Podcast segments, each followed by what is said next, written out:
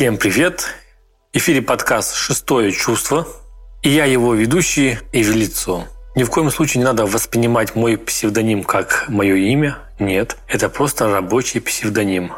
Помимо всего этого, я автор подкаста «Будни хирурга», популярного подкаста о хирургии. Подкаст на данный момент входит в топ-100 подкастов о медицине в России. Всегда хотелось записать какой-то подкаст про интересные истории, про мистические истории, про страшные сны, мистику. И долго у меня была в голове мысль запустить свой подкаст. И вот, наконец, пришла в голову идея, пришло название в голову. Я решил назвать подкаст «Шестое чувство». Почему именно «Шестое чувство»? «Шестое чувство» – это дань фильму, который был снят в 1999 году, и где главную роль сыграл Брюс Уиллис. На мой взгляд, это самая лучшая его игра. Да и сам фильм, мне кажется, один из самых таких мистических, странных и просто атмосферных. О чем будет данный подкаст? Данный подкаст будет в первую очередь посвящен историям, которые случились с моими слушателями. В данной серии будет 8 кейсов, то есть 8 снов, историй, которые мне отправили мои подписчики в Инстаграме. Если ты слушаешь данный выпуск и у тебя есть что рассказать, чем поделиться, интересный мистический сон, всякие фантастические сны, про будущее, про фантастику, про конец света, пожалуйста, пишите мне в WhatsApp, либо в Телеграме, либо на почту с пометкой для подкаста «Шестое чувство». Все контакты будут указаны в описании данного подкасту. Ну что, мы начинаем.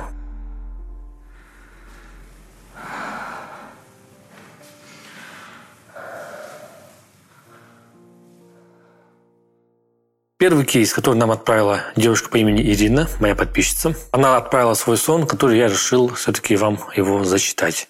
Все, что дальше я буду вам рассказывать, это все то, что она мне отправила. То есть ее текст, который я буду вам озвучивать. Слово в слово. Первый кейс. Ирина. Поехали.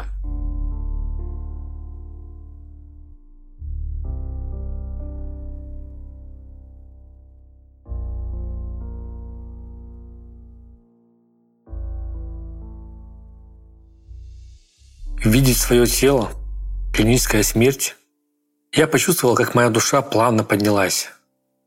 Посмотрела вперед и увидела саму себя на операционном столе.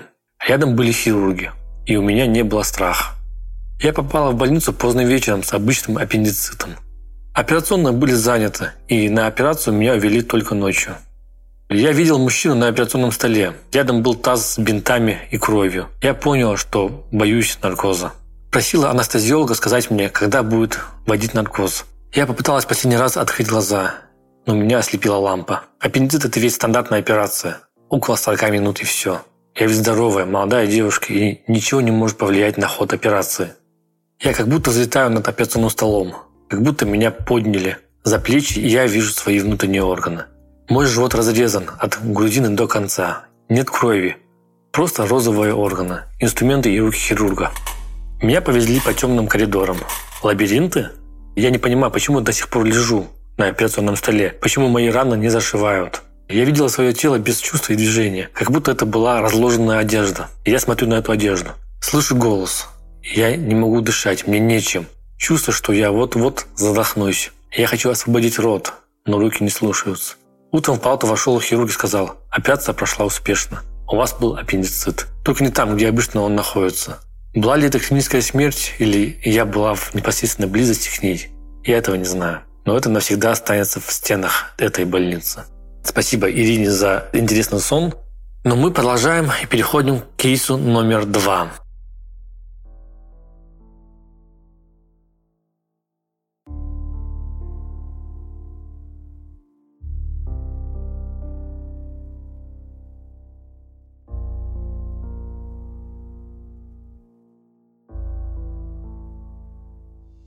Кейс номер два. Отправила подписчица по имени Наталья. Она его назвала так. Кладбищенский сон. Перед очередными похоронами всегда снится. Снится мне поселок. Там жили мои родственники. Стою на развилке дорог. Справа приближается ко мне сестра двоюродная. Она давно мертва. Идет, улыбается. Позвала меня с собой. И мы идем по дороге вместе. Дорога очень широкая, ровная. Пыли нет вообще. Вдоль дороги стоят дома. Крепкие дома такие, бревенчатые. Но крыши нескольких домов разбирают какие-то мужики. Мне это стало так удивительно, и я начинаю спрашивать Людку, сестру свою. На кой они крыши-то разбирают? Нормальные же дома. Она молчит и идет впереди. Потом она начинает идти быстрее, и я не успеваю за ней. Отстаю сильно. Потом начинается улица. Дома добротные. Много цветов.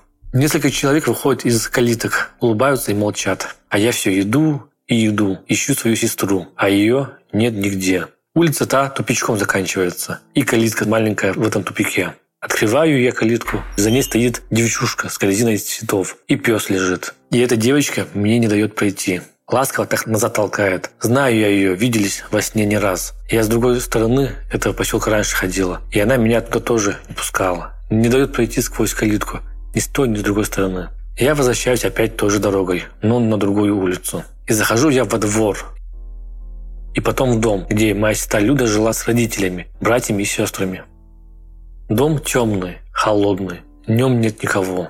Вообще никого. Все души ушли. Из их многочисленной семьи остались живых трое. И сижу я в этом доме долго, по комнатам хожу. Мне там так не по себе, будто прийти должен кто-то, но очень не хочет он идти сюда. Голоса со двора слышу, но мне жуть как страшно. Я не в силах в окно глянуть и посмотреть, кто это. Но потом я вижу и слышу голос того, кто следующий на кладбище пойдет. Я же знаю, что все это кладбище. Все эти дома, все эти гробы и могилы.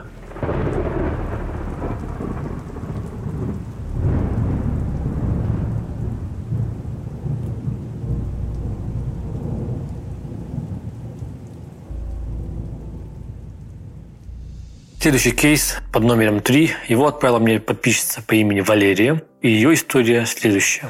В общем, с 2017 года в моей жизни на постоянной основе появилось такое явление, как сонный паралич. Несмотря на то, что я учусь в медицинском, я прочитала об этом много информации, очень много информации, где научно рассказывают и разъясняют об этом. Мне сложно поверить, что это так легко и просто стадия сна, которая не может никак навредить, и все это на уровне подсознания, особенно после того, что произошло со мной. Как я уже выше говорила, он преследует меня с 2017 года.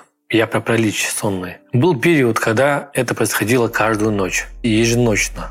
Мне было страшно ложиться спать, потому что я знала, что меня снова ожидает. В ту ночь я ночевала у бабули. В комнате и на кровати, где в свое время жила и спала моя мама. У всех сонный паралич происходит по-разному. В моем случае сон сначала выглядит как реальность. Бывало такое, что меня выплевывало из сонного паралича, и я думала, что проснулась, а оказывается, меня снова в него же выбросило. И доходило так до шести раз. Мне снится, что в той же комнате, где я уснула в реальности, к бабуле приехали какие-то родственники. В общем-то, ничего удивительного. В комнате, где я была, со мной сидели двойняшки, две девочки. И что-то в них мне казалось до боли знакомым. Глаза. У моей мамы были большие, ясные, холодного голубого оттенка глаза. Я ни у кого таких не видела за свои 20 лет. Я как сейчас помню, что у этих девочек были такие глаза, такие же красивые. Все было нормально до того момента, пока я не сказала, ну все, мне пора уходить. Эти девочки сразу изменились в поведении, и одна из них сказала, ты никуда не пойдешь. Полезли обе ко мне драться. Кричали, что они не родились, и поэтому я должна остаться здесь, с ними навсегда, и умереть, как они. Я не понимала, о чем они говорят. И они начали меня душить. И каждый раз, как только мне казалось, что все, сейчас проснусь, кто-то из них кричал, что нет, что я должна умереть. Мол, я заняла их место и всякое такое. С горем пополам я проснулась. Я не испугалась, но мне стало очень интересно. В этот же день я рассказала маме. Мама была в шоке. У меня с моей сестрой разница два года. В этот год, когда мама мной еще не, не была беременна, у нее была беременность двойня но она еще не до конца восстановилась от рождения моей сестры. Шов от кесарево сечения даже не зажил.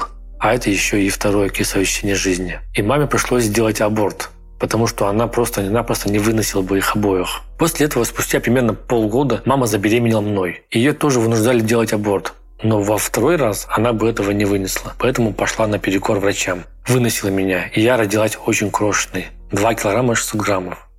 И врачи слышали шумы в моем сердце и настоятельно рекомендовали отказаться от меня. По словам мамы, они сказали, что я не проживу больше двух недель. В конечном итоге все хорошо, но мне кажется это очень странным и взаимосвязанным. Помимо этого, неоднократно были ситуации, где сны опережали реальность. И это не просто дежавю, Потому что я точно помню, что мне это снилось, и неоднократно, и другие люди подтверждали, что помнят, как я рассказывала им в виде сна, а потом это происходило в реальности. Словно это все какая-то большая матрица, где периодически случаются осечки в виде всех этих своего рода осколков.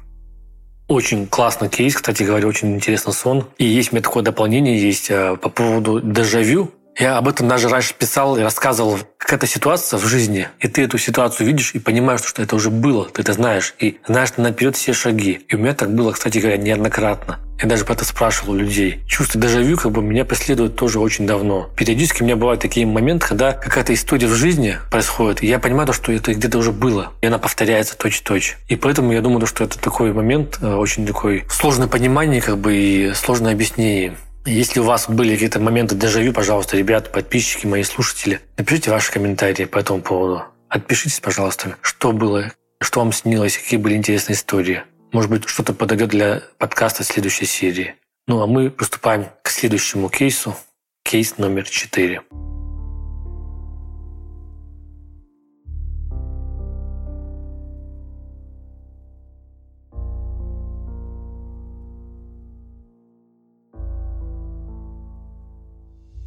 Кейс номер четыре. Отправил мне его подписчик по имени Данил. Здравствуйте, меня зовут Данил, и я хотел поделиться со своим первым знакомством с таким явлением, как сонный паралич. Пожалуй, начну рассказ с периода жизни, когда это случилось. Мне тогда было 18 лет.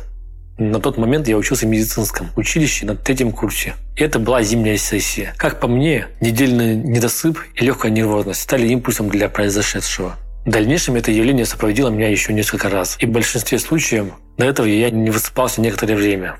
Так вот, я всегда сплю в закрытой комнате. Это для меня, как правило, привычка. Я себя так комфортнее чувствую. И тем более это важно для истории. В один момент я просыпаюсь и понимаю, что не могу двигаться, не могу говорить. Это уже напугало меня. Первая мысль, как сейчас помню, я подумал, что у меня инсульт, но я могу дышать и шевелить глазами. Окинув комнату взглядом, я заметил, что в дверном проеме Стоит что-то и пристально смотрит на меня. Дверь была открыта. Хотя я уверен, что засыпал закрытой дверью. Попробую описать, как это что-то выглядело. Оно было покрыто шерстью черного цвета, полностью с ног до головы. Видны лишь зрачки белого цвета. Было прямоходящим, имело руки и ноги. Чем-то напоминало Салли из детского мультика «Корпорация монстров». Как только я увидел это что-то, началась ужасная тахикардия. Невообразимый испуг. Я хотел закричать, но не мог. После зрительного контакта с этим если это можно так назвать, существом. Оно начало приближаться, не причиняло никакого вреда и никак не контактировало с телом. Не издавало звуков. Вообще. Просто стало рядом с кроватью и смотрела на меня. В этот момент все силы, что были, я направил на то, чтобы пошевелить хоть какой-то частью тела и как-то отпрыгнуть или сделать хоть что-то. И вот после пары минут, на самом деле не, могу объективно оценивать, сколько это длилось, я чувствую, что могу двигаться и просто отскакиваю назад, в угол кровати, прижимаю стенки, Дверь при этом закрыта, и в комнате полный покой тишина. Я пробовал в таком положении еще пару минут. Открыл дверь, окно, выпил воды и постарался снова уснуть, но до конца и не осознав, что это произошло. Спасибо Данилу за такой интересный кейс, за такой интересный сон. Мне он очень, прям очень понравился, и поэтому я решил с ним с вами поделиться. Ну, а мы продолжаем наши истории, наш подкаст «Шестое чувство»,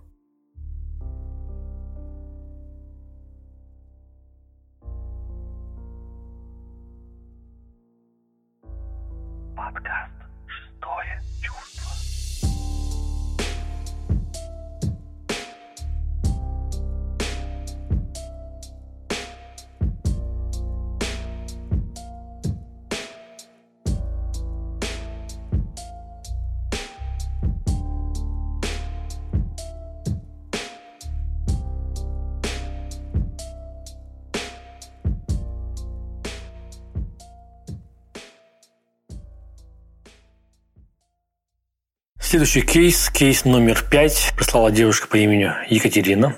Ее история следующая. Я родилась и выросла в небольшом поселке. До 17,5 лет я жила в частном доме. А через забор у нас стояло два многоквартирных одноэтажных барака. До ближайшего к нашему дому барака примерно 20-30 метров. Возможно, меньше, но точно не помню. В декабре 2002 года, когда мне только исполнилось два года, ближайший к нашему дому барак загорелся. Это случилось в конце декабря, глубокой ночью. Мама с папой проснулись от звука бьющегося стекла и увидели пожар в окне. Папа с соседом обкидывали наш дом снегом, но это было бесполезно, потому что оконные стекла были настолько раскаленные, что снег сразу же плавился и стекал. Наш дом отстояли, а вот барак сгорел абсолютно полностью. Я до сих пор помню все, что видела в ту ночь, в мельчайших подробностях. Помню, как одевались и собирались при свете керосиновой лампы, как соседи привели к нам в гараж свою корову. Помню, что их лев находился к тому бараку еще ближе нашего дома. Помню, как выносили вещи. Помню, как к нам во двор заехал пожарный Урал, и пожарные прикидывали, дотянуты ли рукава до барака через наш огород чтобы дом можно было как-то потушить со всех сторон. Помню, как за мной пришла бабушка, которая жила неподалеку, и повела меня к себе. С тех пор я стала бояться пожаров, и появилась привычка перепроверять все по сто раз. Газ и электронику дома. В 10 лет я начал замечать, что как только мне снился пожар, в поселке или рядом с ним обязательно что-то горело. Сначала не подавала этому никакого значения, но со временем заметила, что мой сон – это пожар в поселке. Я и во сне боялась пожара, но проснуться удавалось только на том моменте, когда пожар заканчивался. Я долго еще помнил эти сны. Такие сны были у меня до тех пор, пока я не переехал учиться в город после 11 класса. Не знаю, как все это работало, но такие сны ни разу не ошибались. Во сне мне было страшно. Я чувствовала температуру, запахи, звуки. Все время просыпалась в холодном поту. И еще долго не могла уснуть. Совпадения снов и пожаров в поселке были в 100% случаев. Один из самых ужасных для меня снов я помню до сих пор. Он полностью описывал события декабря 2002 года. В нем все начиналось так же, как в жизни. Глубокая ночь, звон стекла, спешные сборы. Пожарный Урал, бабушка. Только в этом сне мне было не два года, а 16 лет. Только одна деталь в этом сне отличалась от моих воспоминаний. В 2002 году в этом пожаре погиб мужчина. Он был алкоголиком и развел костер в комнате, чтобы погреться. Собственно, из-за этого и случилась трагедия. И семь семей остались без жилья. В жизни эту информацию я узнала уже в достаточно взрослом возрасте. А во сне все происходило на моих глазах, и я чувствовала запах жареного мяса. Проснувшись, я больше не смогла уснуть и полежала всю ночь с открытыми глазами. А на следующий день я узнала, что на окраине поселка сгорел дом, и в огне погибла женщина. Очень интересная история, очень интересные кейсы. Спасибо вам за это все, то, что вы мне отправляете. Но мы продолжаем и приступаем к следующему кейсу. Кейс номер шесть.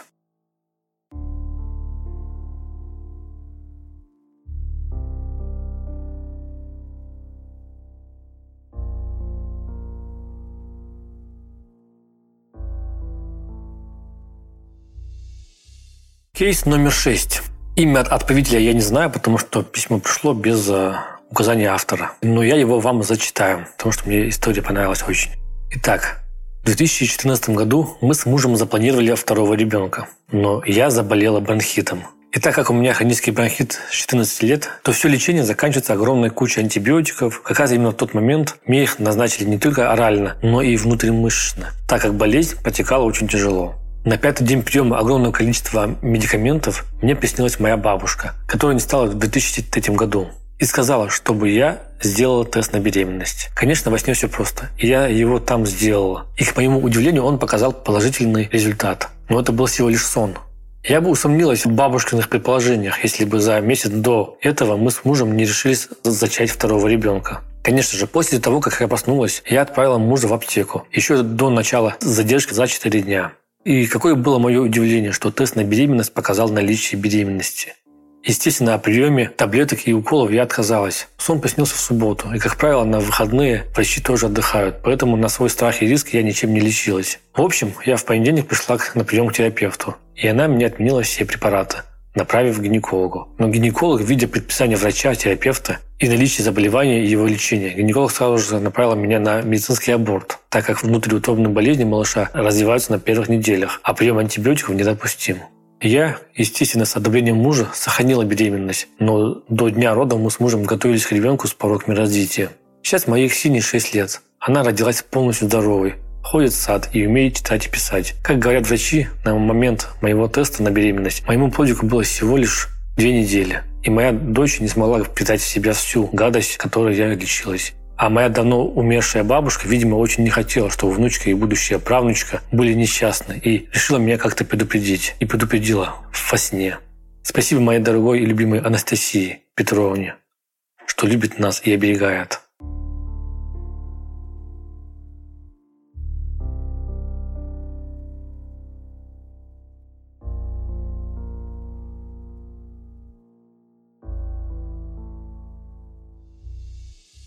Кейс номер семь.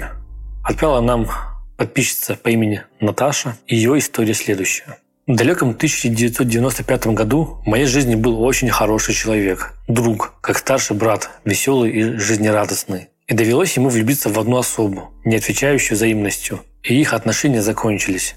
Трагично. Покончил жизнь самоубийством. После его смерти я стал видеть сны, которых видела его. И после этого происходили смерти знакомых мне людей, родственников. Первой была учительница по математике. Ее переехал трактором. Далее был отец троюродного брата, тоже что-то связано с техникой. И потом мой троюродный брат, попавший в аварию. Он находился в больнице в тяжелом состоянии. Нужно было прожить три дня, и он бы выкарабкался. Но на второй день я вижу сон, где снова присутствует мой друг. И вечером нам сообщают, что брат мой умер. Проанализировав все случаи, мне стало страшно, и я решил сходить на кладбище, на его могилу. Там я попросила больше не являться во снах и не предупреждать. С тех пор я сплю спокойно. И мистика на этом закончилась. Последний заключительный кейс сегодняшнего подкаста пилотной серии. Кейс номер восемь.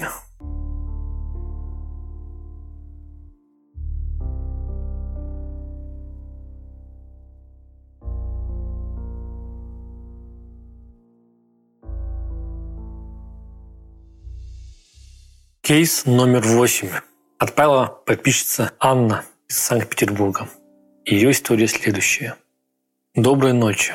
Мне достаточно часто снятся странные сны, но этот мне запомнился особенно. Итак, дело происходит где-то в горах. Я во сне была высокая и идеально с белыми волосами. Я жила в огромном замке на склоне скалы. Замок больше всего напоминает что-то из диснеевских мультиков. Однажды группа студентов-туристов забрела в эти места. Они были альпинистами. Я с интересом за ними наблюдала из окна своего замка который был так построен, что другие его не видели. И вот случился обвал. И я отправила к этому месту происшествие своих слуг. Вскоре ко мне в замок привезли юнош. Он был с темными волосами, с точенным лицом, спокойный и очень привлекательный. Он был ранен. Я ухаживала за ним и все больше влюблялась в него. И вот однажды, когда он совсем поправился, то его стало тянуть домой. Мне ужасно не хотелось его отпускать, но я понимала, что это неизбежно. Он ушел.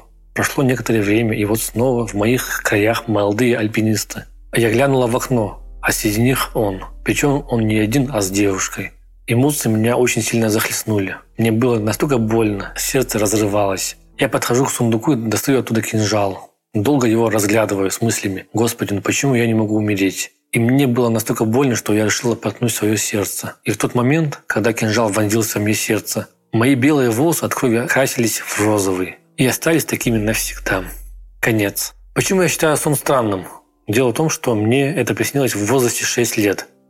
Не могу понять, как я могла все это так прочувствовать, не зная ничего о любви и отношениях. И еще же один сон от нее же, тоже в одном кейсе все. Вспомнил еще один странный сон. В то время я работал медсестрой в кардиореанимации. Когда на деле не было спокойно, то мы с коллегами отпускали друг друга полежать в Сестинской. И так сон.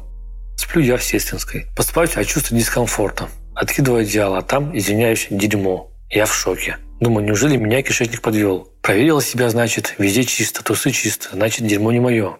Я аккуратно собрала все. Просто отнесла в санитарную комнату, чтобы никто не заметил. Ложусь, засыпаю. Через некоторое время просыпаюсь с той же проблемой. Но ничего предпринять не могу. Не успела. В Сестинскую заходит старшая сестра, врач, зав. отделением и санитарка. Какой крик поднялся. Меня все ругают и стыдят. Я пытаюсь оправдаться, что это не я. Но на этом я и просыпаюсь. На всякий случай проверяю кровать. Про сон я ничего никому не рассказывал и вообще забыл о нем. Самое странное, что через пару дней мой коллега сказал, что ему приснился сон, как он спал в Сестинской, и ему кто-то в кровать нагадил. Мистика, наверное. Мы тогда решили, что к деньгам, но премии не было. Вот такая вот интересная история. Ну да, это же немного с таким юмором. Под конец кейса, под конец подкаста я решил именно вот эту, историю оставить на, на концовку, чтобы немного как-то разбавить весь этот мистический фон данного подкаста. Спасибо Анне за такие интересные истории. Ну что могу сказать, ребят, слушатели мои дорогие, Спасибо, что вы слушали данный подкаст. Мне очень приятно, что у вас есть интерес, и вы отправляете мне каждый день много разных историй, кейсов, сны ваши. Но прошу всех не обижаться, если чья-то история не попала в подкаст. Просто историй очень много, а в подкасте должны быть самые интересные, самые лучшие. Итак, ребят, всем большое спасибо за послушание данной пилотной серии подкаста «Что и чувство». Надеюсь, вам понравилось. Надеюсь, вам понравился формат подкаста. Это всего лишь пилотная серия, пробная версия – Если у вас возникли какие-то вопросы, пожелания, пишите в комментарии. Поддержите лайком, репостом, пожалуйста, если вам не сложно. Для меня это очень важно, чтобы э, больше народа людей узнало об этом подкасте. Подкаст не коммерческий, за это деньги я не получаю, не зарабатываю. Но если вы хотите чем-то помочь, поддержать подкаст финансово, и вы богатый человек, и у вас есть лишние деньги, хотя лишние деньги не бывает, в описании к данному подкасту я укажу ссылку, где вы это можете сделать. Можете внести любую сумму символически хоть один рубль, хоть 100 рублей. Мне будет приятно, что вы поддерживаете меня. Всех обнял, всем желаю удачи, и пусть вам будут сниться только хорошие сны. А если вам приснился плохой сон, страшно, не забывайте, подкаст «Что я чувство» ждет вас.